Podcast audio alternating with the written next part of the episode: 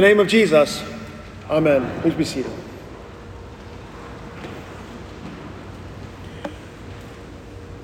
There's a clear theme for us to consider in our readings this morning. All the, all the readings, all three, have a clear theme running through them, and it's this that we are the Lord's precious treasure, and that He chose us not because anything in us, but purely out of His mercy toward sinners.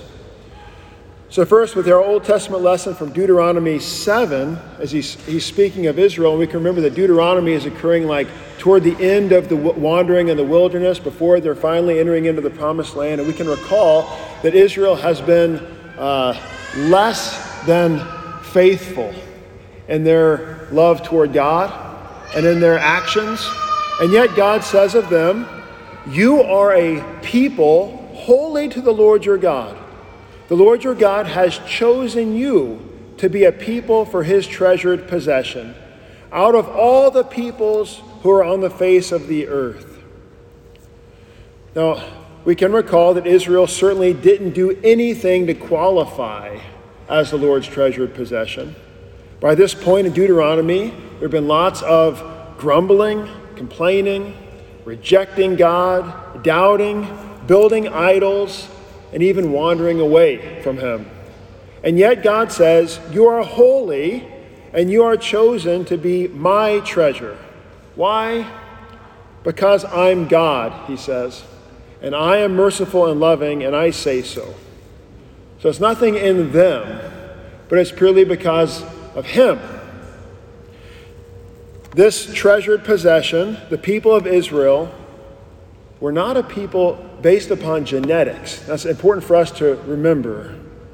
It was a people based upon faith in the promised Savior. And so, we, as the New Testament Lord's church, we are a part of that same people, Israel, a people not based upon bloodlines, but upon faith. The faith that we share in a Savior. Jesus then speaks the same way of you and me in today's gospel reading from Matthew 13. As Jesus said, The kingdom of heaven is like treasure hidden in a field, which a man found and covered up. Then in his joy, he goes and sells all that he has and buys that field. Again, the kingdom of heaven is like a merchant in search of fine pearls, who, on finding one pearl of great value, went and sold all that he had and bought it. Pretty straightforward. You are treasure that he has joyfully given up all that he had so he could purchase you for himself. Now, there are a few things for us to point out here in this text. First, the treasure in the field is you and me. Now, to be sure, some might argue that the treasure in the field is actually Jesus or heaven or salvation. And that makes sense because we think we should, we should give up everything for Jesus, shouldn't we? What's, what's more important than heaven? Isn't it better to give up all that you have for Jesus? Isn't it better to lose all that you have on this earth but still gain salvation? That's certainly true. That's what we should think about Jesus and how we should prioritize our life. But do we actually do it? Have you given up everything for God? Do you trust in Him over all else? Or do you find yourself anxious and fearful, not trusting in God as you should? Do you love Him over all else? Or does your sin expose that you actually love other things more? The fact is, we should give up all for Him, but in our sin we don't, do we? And if we could, if we could prioritize God in that way, we actually wouldn't need Him to save us. We wouldn't need a Savior. And besides, isn't the gospel free? I think this is key here. Salvation is a gift. And so the treasure in the field can't be salvation because we can't give up anything for it. Instead, salvation is that God has given up everything for you. You are the treasure in the field. That's the first point. The second, we should note that God buys the whole field. The treasure is only hidden in maybe one square foot of dirt, as we imagine a treasure chest buried there or something. But notice he doesn't just buy that. He goes and sells all that he has so he can buy not just that square foot, but the whole field, which would include, if you can let your imagination run wild here, that field would have included maybe a pile of old tires and some abandoned, rusty old lawnmower. And you know how the litter, like the wind blows the trash against the fence on the side, it kind of builds up there amongst the weeds? All that's part of the property. For God so loved the world that he gave his only son. He bought the whole thing. And that matters. It's going to really flesh this out more in my third point. But it matters that he buys the whole field because if you and I were looking at it, as you and I are looking at that field and trying to pick out what the treasure might be, we might be defining treasure as something different than God is defining treasure. He knows what the treasure looks like. We're going to define the treasure on our own terms. But He is the one who assigns the value. And that's the third point. The value of the treasure is not necessarily obvious in the treasure itself. You, couldn't, you, you can't see this inherent value by looking at the treasure. The treasure is valuable not because it looks valuable or because it feels valuable, but the value of the treasure is only and fully based upon what was paid to get it. Isn't that how all things are valued? For example, gold is just metal. You notice you can't really eat it when you're hungry or wear it when you're cold. It doesn't do much good practically. But it's worth a lot only because people will pay a lot for it. So it is with you and me.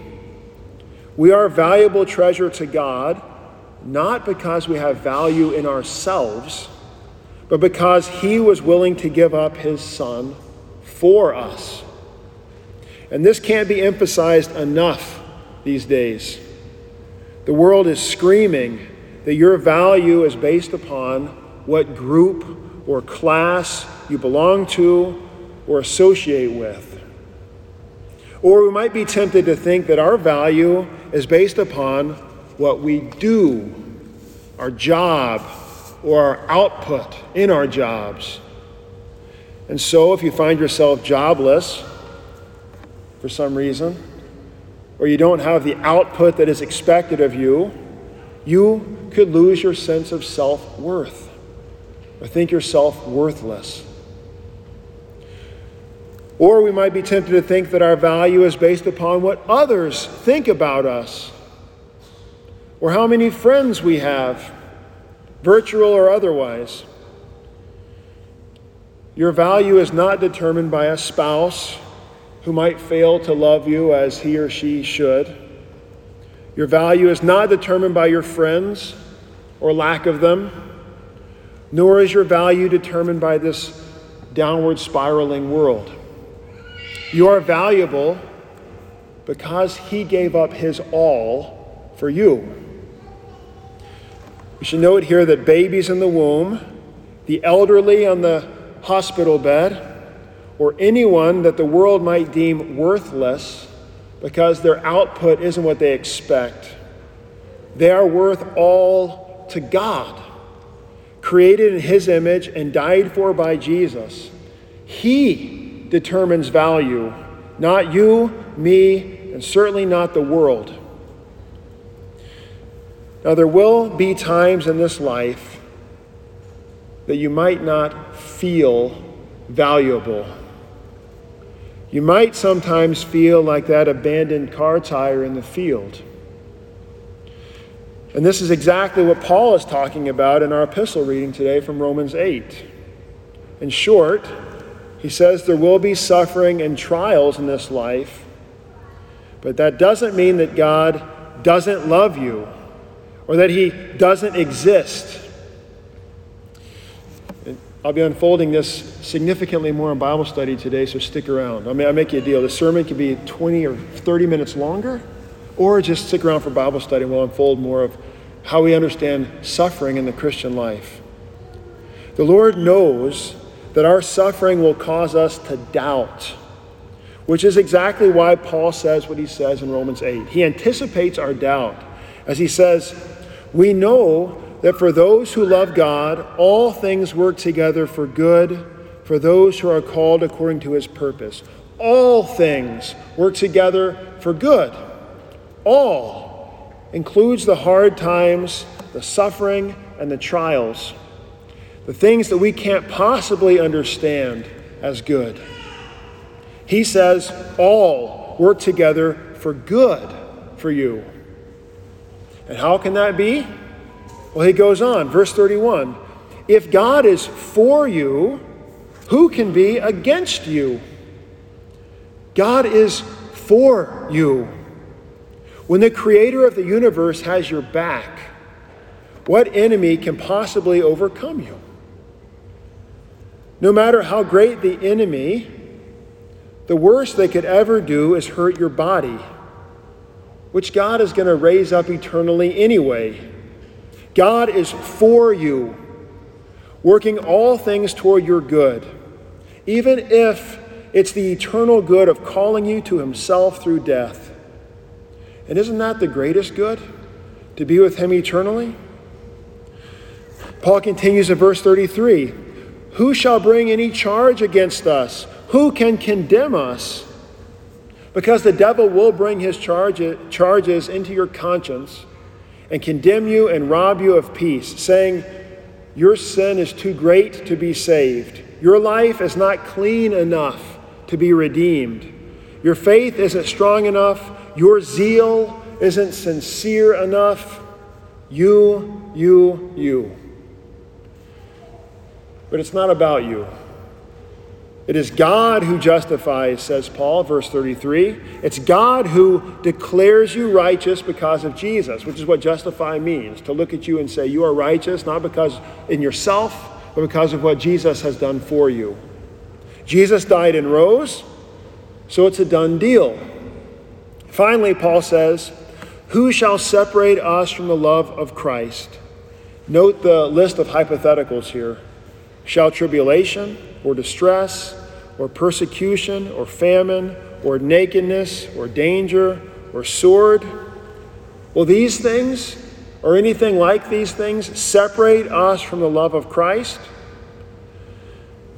When we face tribulation, danger, sickness, or death itself, there will be temptation for us to doubt God's love for us because we think if God loved me, I wouldn't be facing these things. But that's not what he says. This is not a list of things that we would avoid if we only loved God more, if he loved us more.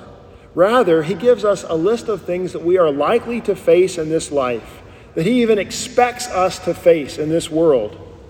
But he wants us to know that when, not if, but when suffering comes, it is not a sign that He doesn't love you.